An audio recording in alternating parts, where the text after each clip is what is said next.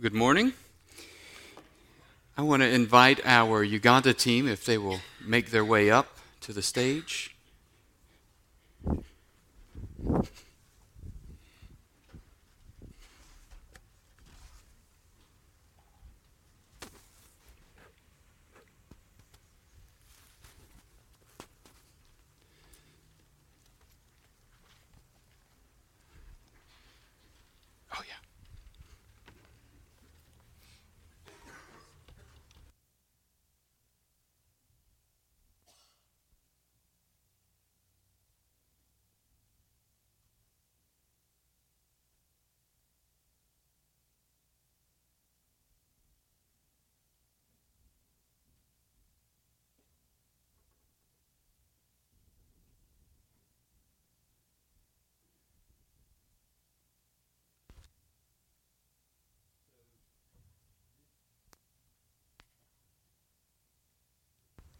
So this year for Uganda trip, this was the team from Crosspoint that went, and we had a wonderful time, and several of you have asked me how things went, and in my opinion, this was the most fruitful and the best trip that I can remember since we've been going to Uganda.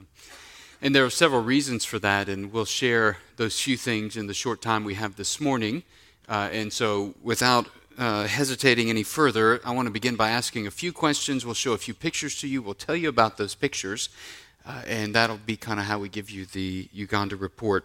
So the first question I want to ask this morning is, what was the most impactful thing for you? And I want us to each answer about this trip this year. What was the most impactful thing for you? Yeah, you're good. So the most impactful thing for me was seeing how happy all the people, and especially the kids, were, even though they don't have very much. And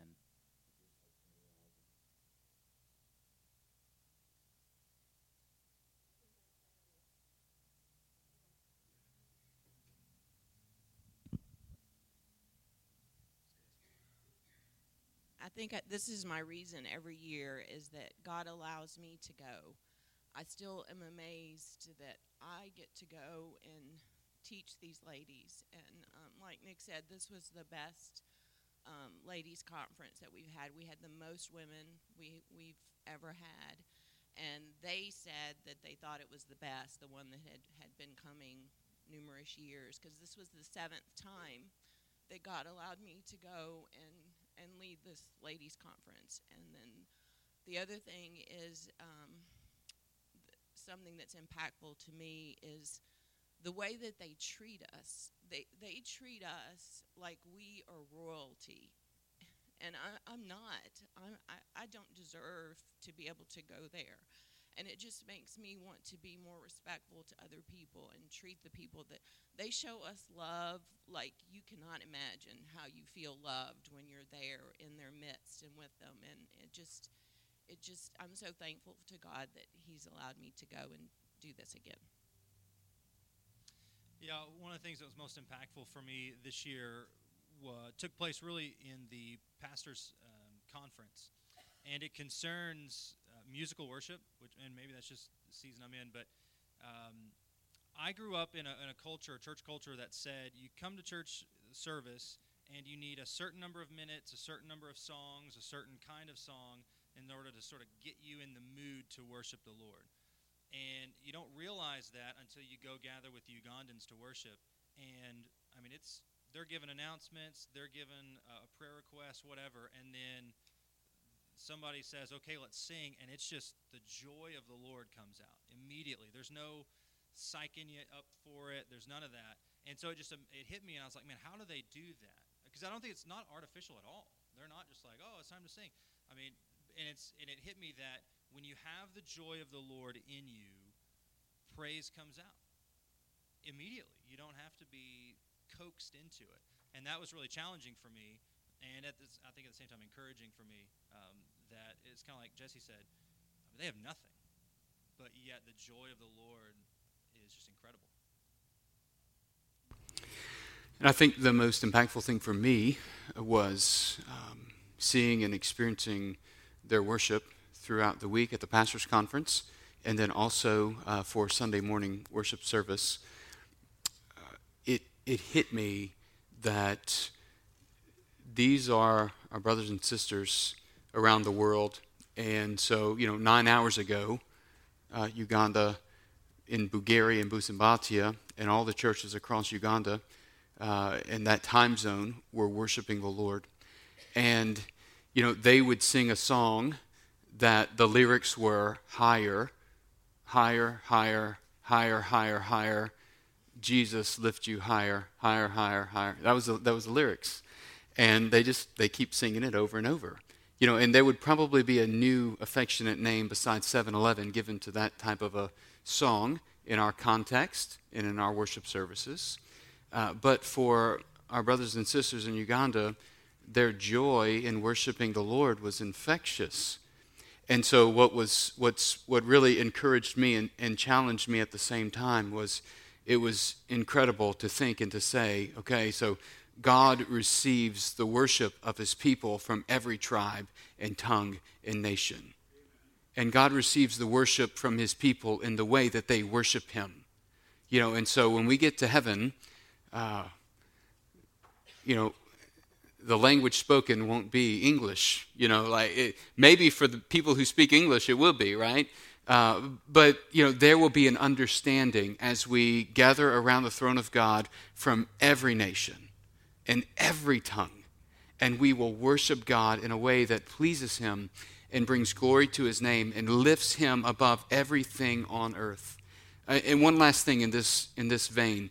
I was startled initially when at the pastors' conference, during the midst of praise and worship, some of the pastors, they all started grabbing their chairs and they put them above their head and they started running up and down like around the aisle in a circle around the worship center.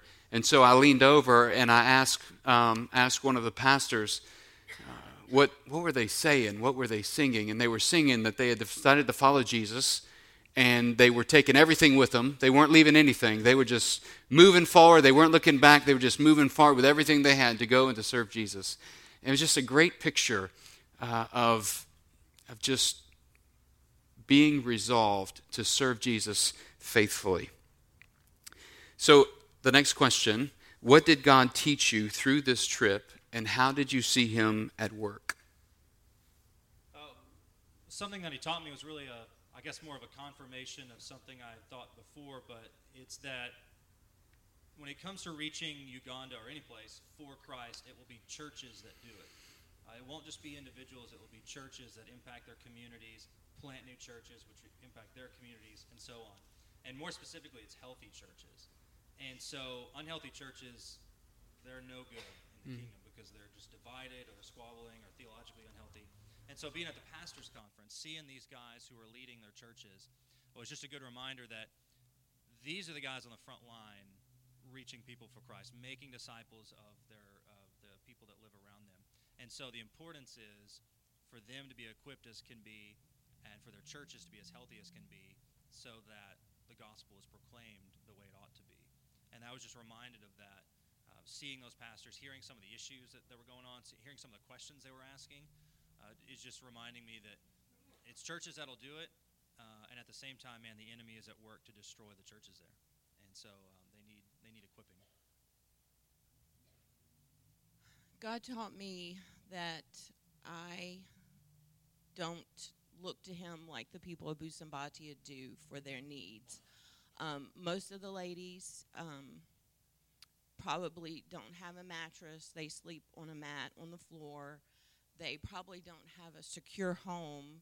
I mean, they have a home, but it's not waterproof. And they don't have a refrigerator with food in the refrigerator. They don't have a savings account. They don't have a 401k.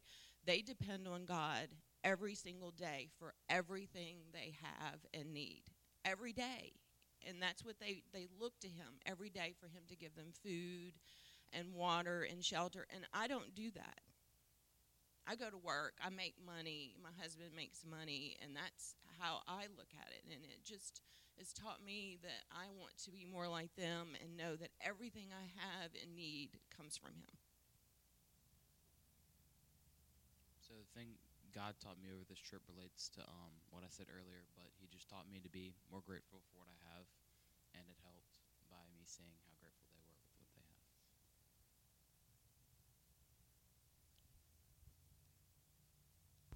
they have. Let's, one thing that I've learned in the midst of this trip, it was something that was really reinforced for me.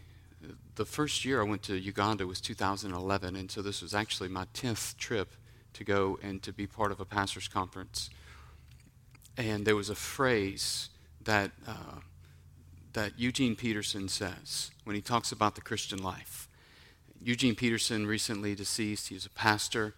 And he's written several works or books for pastors that have been really encouraging.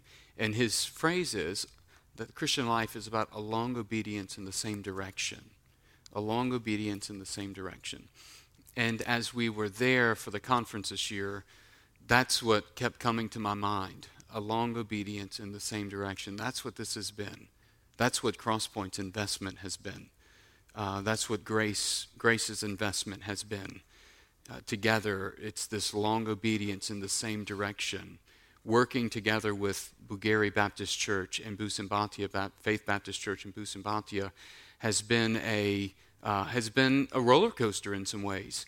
But to get to a point where, all of the things that are happening are glorifying God and its kingdom work, from the administration that's happening on their end, to promote the conference and to print posters. And these are all things that we have seen take huge steps over the last 10 years that we have been there, 11 years that we have been there.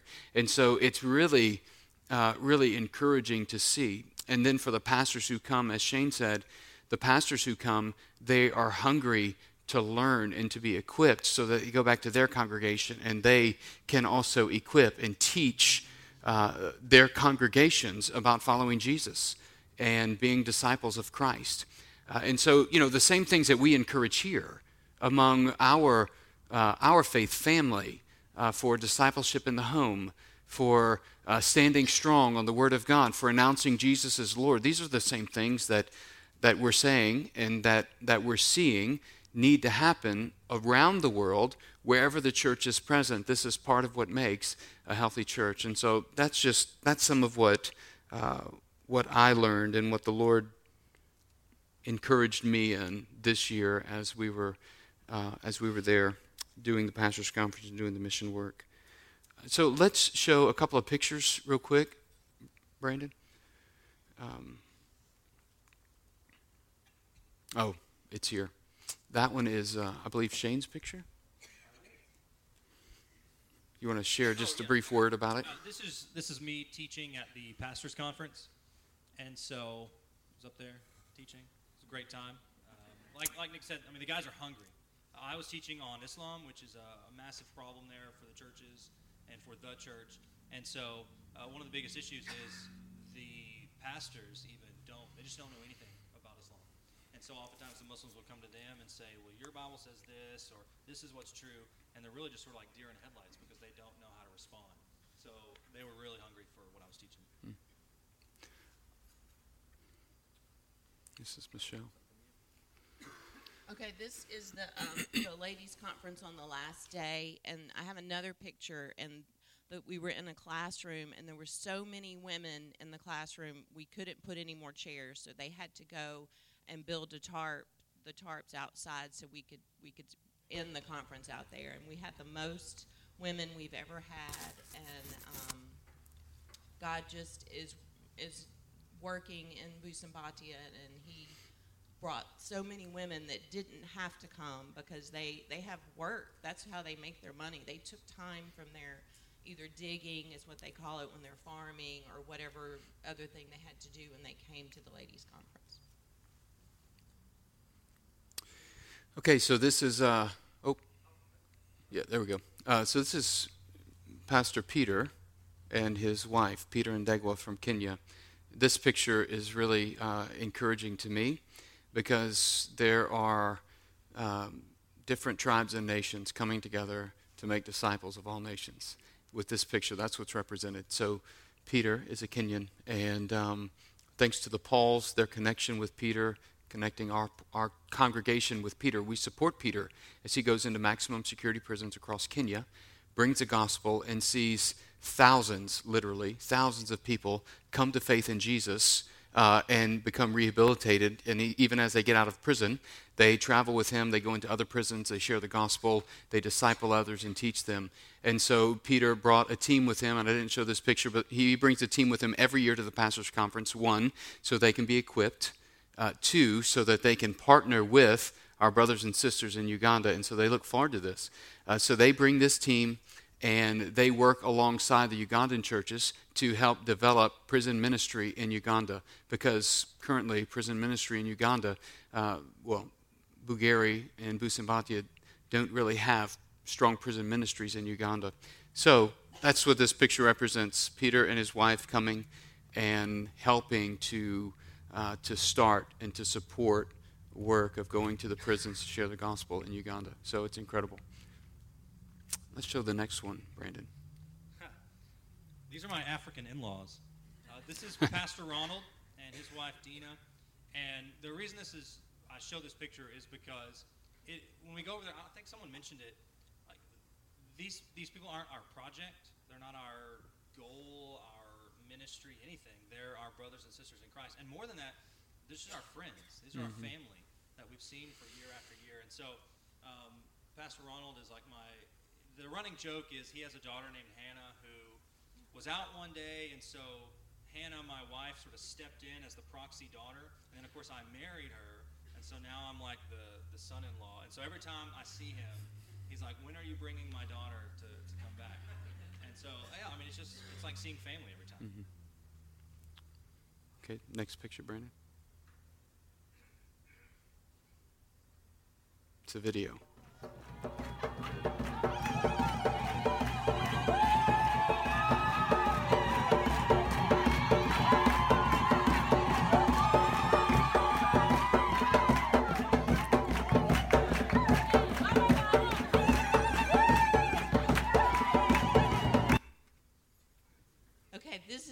They worship God, and it is amazing. Each different group of women and men have a different tribal dance, and they love to do their tribal dances and show us, and they worship God with their whole body, not just their voice, and I enjoy it so much, and I want all of you to be able to witness it, because you can't witness it until you're there in the presence of them while they're doing that.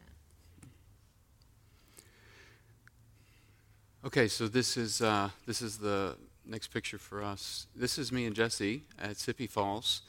This is at the end of the conference. After the conference is finished, we take 2 days to go into the mountain, Mount Elgon, and we spend time there reflecting and just processing everything that we have seen. And so this is a necessary part of the trip to enjoy God's good creation and to see the beauty of God's creation. And it is spectacular, incredible. So we hiked to that waterfall that's on the right side. You see on the very right side of the screen, we hiked over there. And we go out to this point for the sunset in the evening when we get there. And so I just wanted to show this picture because I'm taking a picture with Isaac there and with Jesse there. And I look forward to taking a picture, Lord willing, with Aaron and with Lily there.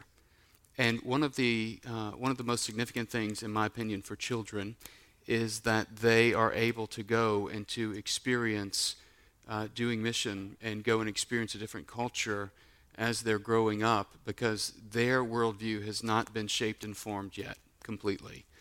As adults, ours has. And so one of the ways, that I think one of the necessary things for adults is that we would get out of our cultural context in order to recognize maybe some of the things that in our cultural context might be hindering us in our walk with Jesus. And so getting out of our culture and going to another culture will certainly help us to do that in our discipleship with Christ. But for children, it's helpful because their worldview is still being formed. And going and experiencing another culture helps them to have that worldview being formed in a different way. So, okay, and then the last picture. This was yours. Is that one mine? Mm-hmm. Oh, Yes. Sorry, I can't see. Yeah, so I don't know. Some of you may know Robbie and Nicolette. And the reason I show this picture, they celebrated their one-year anniversary while we were in Uganda. And so secretly, Byron had a cake made, and they recognized them. This is a Sunday morning service at Bugiri. And so what's funny is, right in the middle of service, out comes the cake, Robbie, Nicolette, and then we just start cutting it and passing out. I've never been in a service where we ate cake. I'm still holding out hope. I mean, the most you get is the little chunk of bread. But we're going to try to do that here one day. And so the reason I show this is it goes back to what I said about Pastor Ronald. These people are our family, mm-hmm. our brothers and sisters in Christ. I mean, Robbie and Nicolette couldn't believe, they're like, this was their first time. Like, we don't know these people, and they don't know us. But yet here they are honoring us and recognizing a year of marriage. And Pastor George, who I think is sort of in the picture, he said something along the lines of, marriage is not a bed of roses. There are also some thorns in there. And so he said it's good for us to encourage one another, to celebrate each year, and to come alongside one another. So that was very impactful, certainly for me, and then, of course, for Robbie and Nicolette as well. Okay, this is my last picture. This is a picture of all of us on the last day, on the morning when we're heading back to Entebbe to come home. And we had an amazing time. It was truly, truly amazing. It was not easy, but it was amazing. And God gives you everything you need to be able to do what He brings you there to do. And I'm so thankful, and that scenery right there where we were is just absolutely beautiful, and that time of reflection is just you and Jesus, and it's something that I don't have here when I'm in the United States, and I'm very thankful that I get to go and do that. Okay, our last question. What would you like to say to those in our congregation who might be thinking about going on next year's trip? I feel like there probably should have been more than just the four of us that went to Uganda from Crosspoint, and so I feel like there's some of you that God is wanting to be there, and I just want you to pray, and if you want to ask me to pray or any of us to pray for God to direct you and lead you, and He will provide the way, He will provide what you need to get there, and next year we're going to need another woman to go. We're going to break the women up and have women, and then we're going to have girls. So it'll be like teenagers up to 20. So I'm going to pray for God to provide one of you to come and lead the girls, because we need to divide them up, and that's something we're going to do next year. I say don't even pray about it. Just go. No, you know, this same question was posed to me a few years back when I was in Uganda. One of the local pastors asked me, he said, why do Americans come over here to do mission stuff? And sort of like, well, I never thought about it that way. And then it hit me, I said, because God is at work here in Uganda. And He is at work in Uganda in a way that He is not at work in America. Mm-hmm. Americans are very hard-hearted and closed off to the gospel. And in Uganda, they are soft-hearted, mm-hmm. and they are receptive. And I think it was Henry Blackaby who used to say, find where God is at work and join Him there. And so, you know, it's not that we just abandon ship here in America and go to Uganda, but it's obvious, I think, to me, having been there and been here, of course, there's something special going on in Uganda. There's an outpouring of God's Spirit. Mm-hmm. And so I want to be a part of it. Rather than sitting here with people who don't want to listen, man, go where God is at work and be a part of it, because God's going to bring the fruit. Amen. Jess, you have anything? Yeah, I agree with what Mr. Shane said. You should definitely go, because it's a really, really good experience. Okay, thanks. Okay, I'll answer as I transition into sharing a few other words.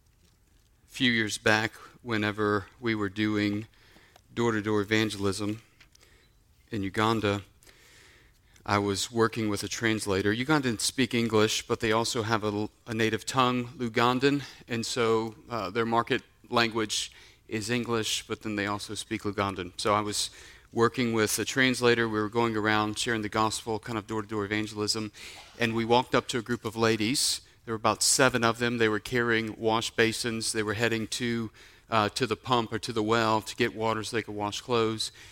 And as we're approaching them, I'm saying, Lord, I don't know what to say. What do I talk about? What do I say? What do I share the gospel? What do I share from the gospel with them?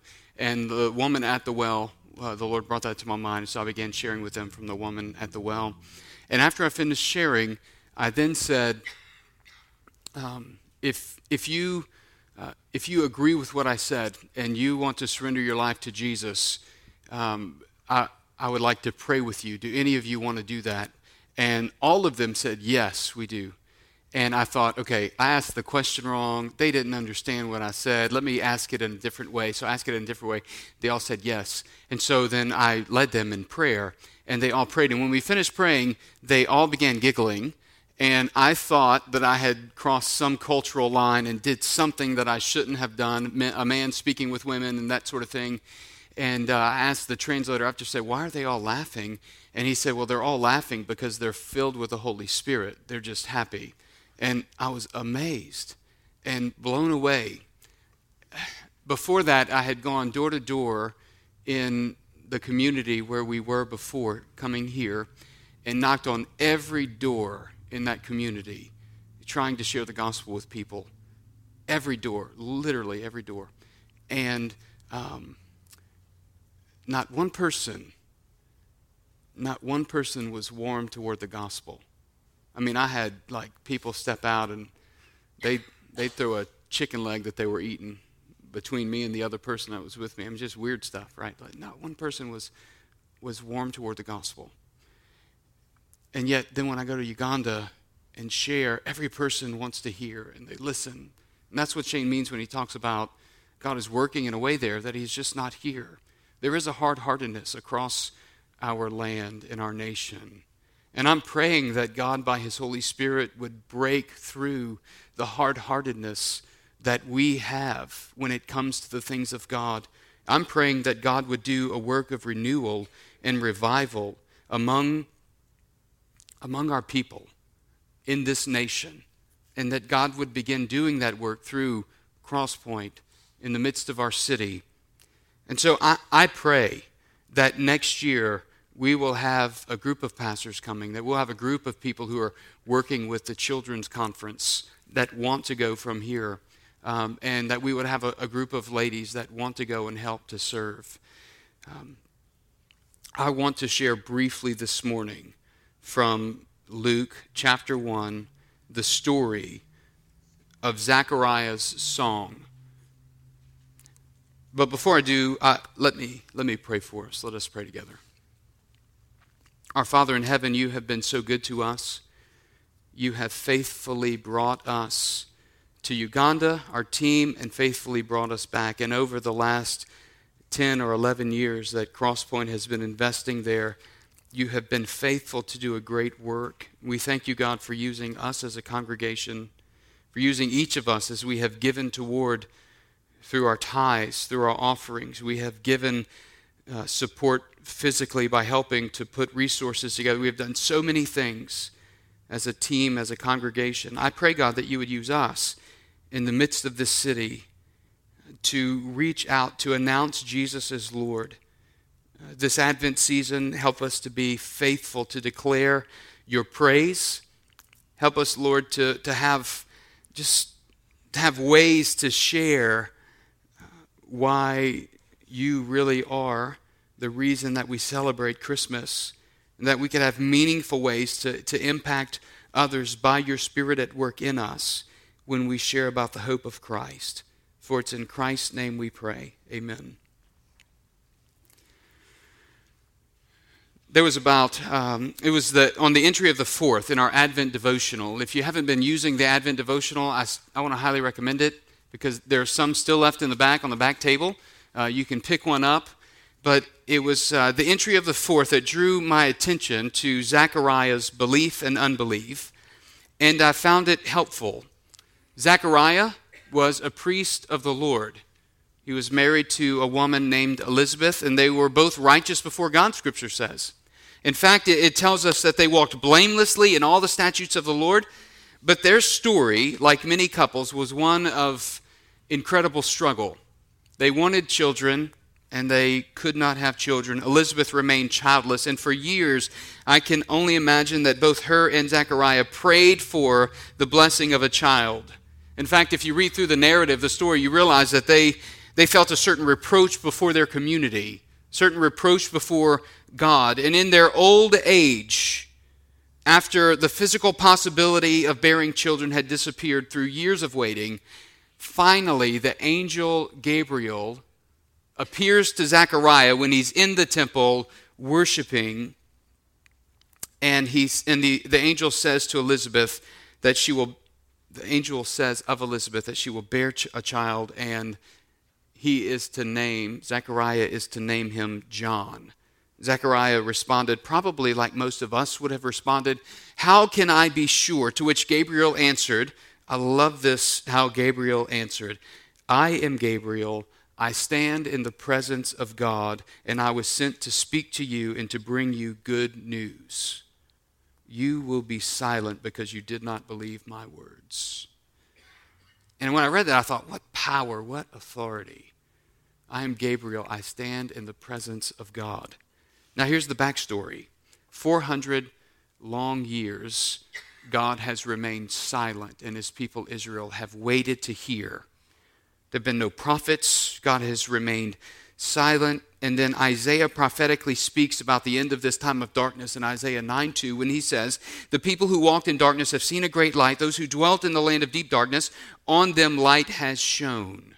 The Old Testament closes with a promise in Malachi 4:2. You can go and you can read that later. This rising of the Son of Righteousness was a long-awaited messianic prophecy. And when John the Baptist was born, God broke into this 400 years of dark silence by giving Zechariah a song to sing. It was a new prophetic word for God's people. It was the dawning of a new day. It was the progression in God's story for humanity. The Advent story is a redemption story. It's a salvation story. It's a story rooted in the God of in God the Creator, and his love for his image bearers. It's a story of hope, a hope to right the wrongs of sin and the wrong of deep, dark struggles for humanity. It's a story of remedy for the curse of sin that plagues humanity. And it's a story of promise, one declaring a coming day when God will right all the wrongs, when he will fully and completely order the chaos of his good creation, and he will make all things new. That's what the Advent story is about. That's what the celebration of Advent is really, truly all about. Zechariah's song is a prophecy that speaks directly to this hope of Christ redeeming the chaos of a broken world and the brokenness of humanity. So here's what Advent does. Advent orients our lives around the first coming, the incarnation of Christ, and the return, the second coming of Christ. Advent helps us to reorient our lives around these great truths. And so this morning, what I want to point out is God's love incites our praise and equips us to proclaim Christ's salvation to the world. God's love incites our praise and equips us to proclaim Christ's salvation to the world. I want to read from verses 67 through 80 to read our text this morning. In Luke chapter 1. "And his father Zechariah was filled with the Holy Spirit and prophesied, saying, 'Blessed be the Lord God of Israel, for he has visited and redeemed his people, and has raised up a horn of salvation for us in the house of his servant David, as he spoke by the mouth of his holy prophets from of old, that we should be saved from our enemies and from the hand of all who hate us, to show the mercy promised to our fathers, and to remember his holy covenant, the oath that he swore to our father Abraham to grant us, that we, being delivered from the hand of our enemies, might serve him without fear in holiness and righteousness before him all our days. And you, child, will be called the prophet of the Most High. For you will go before the Lord to prepare his ways, to give knowledge of salvation to his people and the forgiveness of their sins, because the tender mercy of our Lord, of our God, whereby the sunrise shall visit us from on high, to give light to those who sit in darkness and in the shadow of death, to guide our feet into the way of peace. And the child grew and became strong in spirit, and he was in the wilderness until the day of his public appearance to Israel.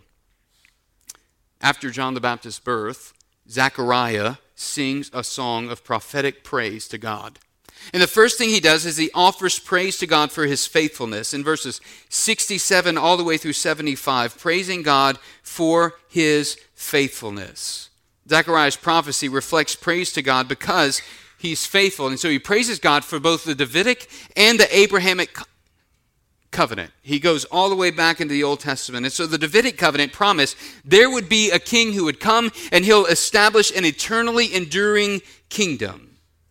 So what we see that Luke is pointing out to us in the narrative as he kind of tracks through is he's telling us that Jesus is the present powerful deliverer. Jesus is the one who is both present and who is powerful and who will deliver his people. And so one question that we could ask of ourselves this morning is, what does Jesus' kingship mean for our lives? What does his kingship mean for our lives? As we read through this prophecy, Jesus hasn't been born yet, but we notice that Zechariah is speaking what's called the prophetic past tense. He's speaking as if it's already happened, as if God's mission through this coming king is already fulfilled. God's mission to deliver his people is clear in verses 68 and 69 of the song. He says he has visited and redeemed his people, and he has raised up a horn of salvation. And of course, by visitation, Zechariah is speaking about the incarnation of Christ. Christ has come. The long-awaited promised king has come. He's present with his people. The God-man, Jesus Christ, is coming to his creation, and in doing so, he'll identify with his people. And as the story unfolds, we even see that by his death, he will conquer the power and the curse of sin when he triumphs over sin's curse, when he triumphs over death through the resurrection. The reality that he is present, it brings hope and it brings comfort to the hearts of his people. It brings us comfort that Jesus is with us. As Zechariah prophesies, not only by his visitation, but by his delivery. He's the deliverer. He has redeemed his people, meaning he has purchased us back. He has purchased us from something, from bondage and enslavement to sin. And so Jesus, he graciously comes to our aid. And here's what he does. He forgives and he forgets. And this is good news. This is incredible news. He doesn't hold my sin against me. And so Zechariah celebrates this. He says he's raised up a horn of salvation. Like the mighty ox, it's a picture that's supposed to come to our mind as we read the mighty ox raising his horns and threshing back and forth over his foe when he is victorious. And Christ will display God's power in salvation for his people. And so what Zechariah is saying is this present king will deliver his people with power. He will defeat our enemies. As a horn of salvation, this king, Jesus, will bring salvation. He'll bring deliverance from our enemies, not only when he comes, but at his final return. And so Zechariah's song is a song of praise. It's praise. He's praising God because he sees God's faithfulness to install his righteous king, the present powerful deliverer. And church, the challenge, I think, for us as we read a text like this is that our hearts and lives ought to be filled with the same kind of praise. Because we see clearly what Zechariah prophetically praised God for. King Jesus has come, and now he's enthroned in heaven at the right hand of the Father, and he has made a way for us to know God's salvation. Jesus is our ever-present and all-powerful deliverer. He is with us as a present help in our time of need. He is with us as an advocate with the Father, and in him we have the promise of deliverance from bondage to sin. But not only does Zechariah praise God because he's faithful to the Davidic covenant, he praises God because he's also faithful to the Abrahamic covenant. And in verses 72 through 75, we see this. God's mercy is seen as a backdrop for his covenant-keeping faithfulness with Abraham. He even says God remembered his holy covenant, which was promised all the way back in Genesis chapter 22, verses 16 through 18, that God would make of Abraham a great nation as numerous as the stars of heaven and the sand of the seashore. And through Abraham's offspring, all the nations of the earth would be blessed. And so we see God's mercy toward us. It's seen in that God doesn't give us what our sin deserves. Instead, his visitation and redemption come through his one and only Son.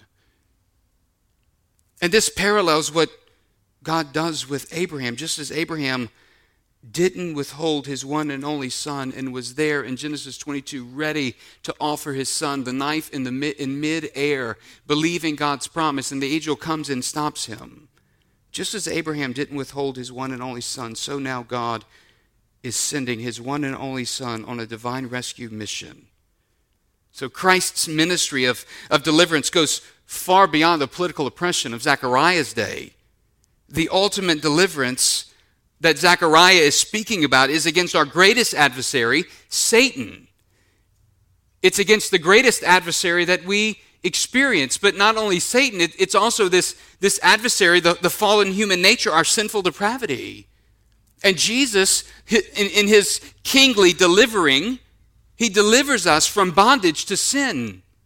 He empowers us to live not according to the flesh, but according to the Spirit, to battle against the temptation of the flesh, to battle against the pull toward ungodliness and unholiness and unrighteousness. And so the purpose of this divine rescue is to create a people who are free to serve him, as the text says, without fear, in holiness and righteousness. And this is exactly what Jesus does. He equips us to serve him through redemption. Look on the screen, Ephesians chapter 4, verses 22 through 24. This is the exhortation that the Apostle Paul gives to the church to put off your old self, which belongs to the former manner of life and is corrupt through deceitful desires, and to be renewed in the spirit of your minds, and to put on the new self created after the likeness of God in true righteousness and holiness. The new reality for all who profess faith in Christ is that we have been freed to live in holiness, free to live in righteousness through Christ's atoning work. But our talk must match our walk. That means the Spirit of God living within us must be changing us, transforming us. God's mercy to us is that Christ liberates us from bondage. He removes our fear. He equips us to serve God all our days until we, or as we, await for his return. God's love for us is seen through his faithfulness. Even when we think God is silent, we shouldn't stop trusting and believing him. He's present. He's powerful. He is able to deliver us. But he's also merciful toward us, as the author of Hebrews reminds us that Jesus is our merciful and faithful high priest. And so whatever real and difficult trials we walk through in this life, Advent reminds us that we are not alone. Christ has come, and Christ is coming again. The first Advent promises God's presence with us, and the second Advent promises our eternal presence with him, right? But not only does Zechariah offer praise for God's faithfulness, he also offers praise for the advent of hope. Praise to God for the advent of hope, the coming of hope. Can you imagine the magnitude of this moment for Zechariah? Verse 76, he's been silent for 9 months, unable to speak. He sees his baby boy, his firstborn, and then realizes that his son is the focus of divine revelation. And in verses 76 and 77, we see that God sends a forerunner. That's the role of John the Baptist. He's the forerunner. His mission is laid out there in verses 76 and 77 when Zechariah prophesies, "And you, child, will be called the prophet of the Most High, For you'll go before the Lord and prepare his way to give knowledge of salvation to his people in the forgiveness of their sins. John's mission and his message are clear. His mission to announce the advent of the promised king, the Messiah. His purpose to point all people to Jesus. His message to proclaim repentance and forgiveness of sin through Jesus Christ leading to salvation.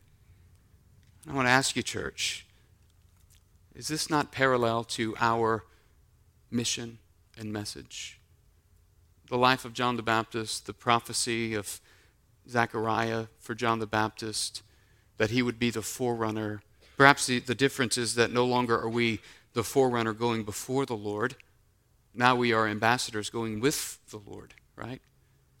So John the Baptist, his role was to go before the Lord announcing the coming of the kingdom, and now we go with the Lord announcing the coming of the kingdom. By his indwelling spirit, we walk in holiness and righteousness as ambassadors for Christ. We go into the world announcing Christ's arrival and preparing people to meet King Jesus. This is kingdom service. This is what following Christ is about. The message and the mission of announcing the Christ, the Lamb of God who takes away the sins of the world. From here to Uganda and back again, through our ESL ministry, through our food pantry ministry, through fellowshipping together in home groups, through going to St. Vincent de Paul, through our Mother's Day Out ministry on campus here every Monday through Thursday every week, to home groups and equipping classes, to exercising hospitality and bringing our neighbors into our home and sitting down around the table together. This is what God has called us to do as we live our lives, as we go make disciples of all nations. And so, church, we too must call people to repentance. You know, when you read through the scripture and you read about John the Baptist, he was a weird dude, wasn't he? I mean, he had a belt of camel's hair. He had this really rough top coat on or cover on. He ate locusts and wild honey. Yeah, I mean, is that your diet? Right? He was a strange guy. He was called of the Lord, and he lived out his mission that God had called him to with great zeal and great passion. And for us, as believers in Christ, indwelt by the Holy Spirit of God, I'm not telling you have to be the most weird dude or most weird lady in the room, but what I am saying is that there is a unique thing about following Jesus where we learn to take our commands from him, and we don't necessarily care, we shouldn't, what the world thinks about us, but to be faithful, to be seen as faithful, because ultimately what matters in the end is that God sees us faithful. And to be faithful in announcing and proclaiming the kingdom of God. So we must prepare the way of the Lord. With the same assuredness of Christ's first coming, we know that he will return. And this alone ought to compel us to live with urgency. We are God's people sent into the world to proclaim this glorious message and call people to repentance in preparation for the second coming of Christ. The last point I want us to see in verses 78 and 79 is that God provides the sunrise. Jesus is called the Son of the Most High in chapter 1, verse 32. Christ's coming is the embodiment of God's mercy toward his creation, and he uses the metaphor, sunrise of creation. We've all watched the glorious sunrise. It dispels the darkness of night as it lights up the day. It's beautiful when you're in the mountains and you see it happening. But this isn't an ordinary sunrise. What Luke is speaking about and what Zechariah is prophesying about is the creator of all creation steps into creation to redeem the brokenness of humanity. Christ illuminates the darkness of sin in the world, and he casts away the darkness of death, and he guides us into the way of true peace.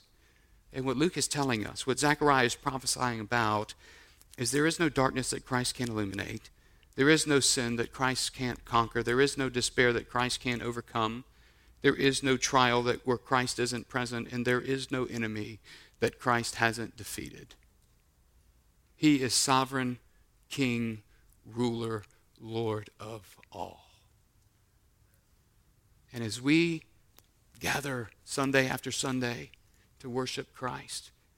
I want you to know we are worshiping the King of all creation, the one that every knee will bow to and every tongue will confess. And as we go out about ourselves this week, we think about Advent. We think about this King who came.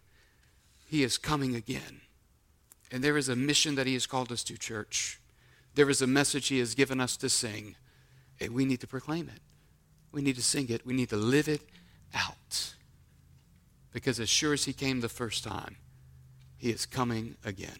There is no doubt. Praise God. Let us pray. Our Father in heaven, we thank you that you have provided salvation for us. Lord, if there's any in here this morning who don't know you and don't have a relationship with you, I pray that you would encourage their heart and their mind to confess their sin, repent, and believe in Christ, the King who has come and is coming again, the one who will reign eternally and supremely. Thank you, Jesus, for our salvation.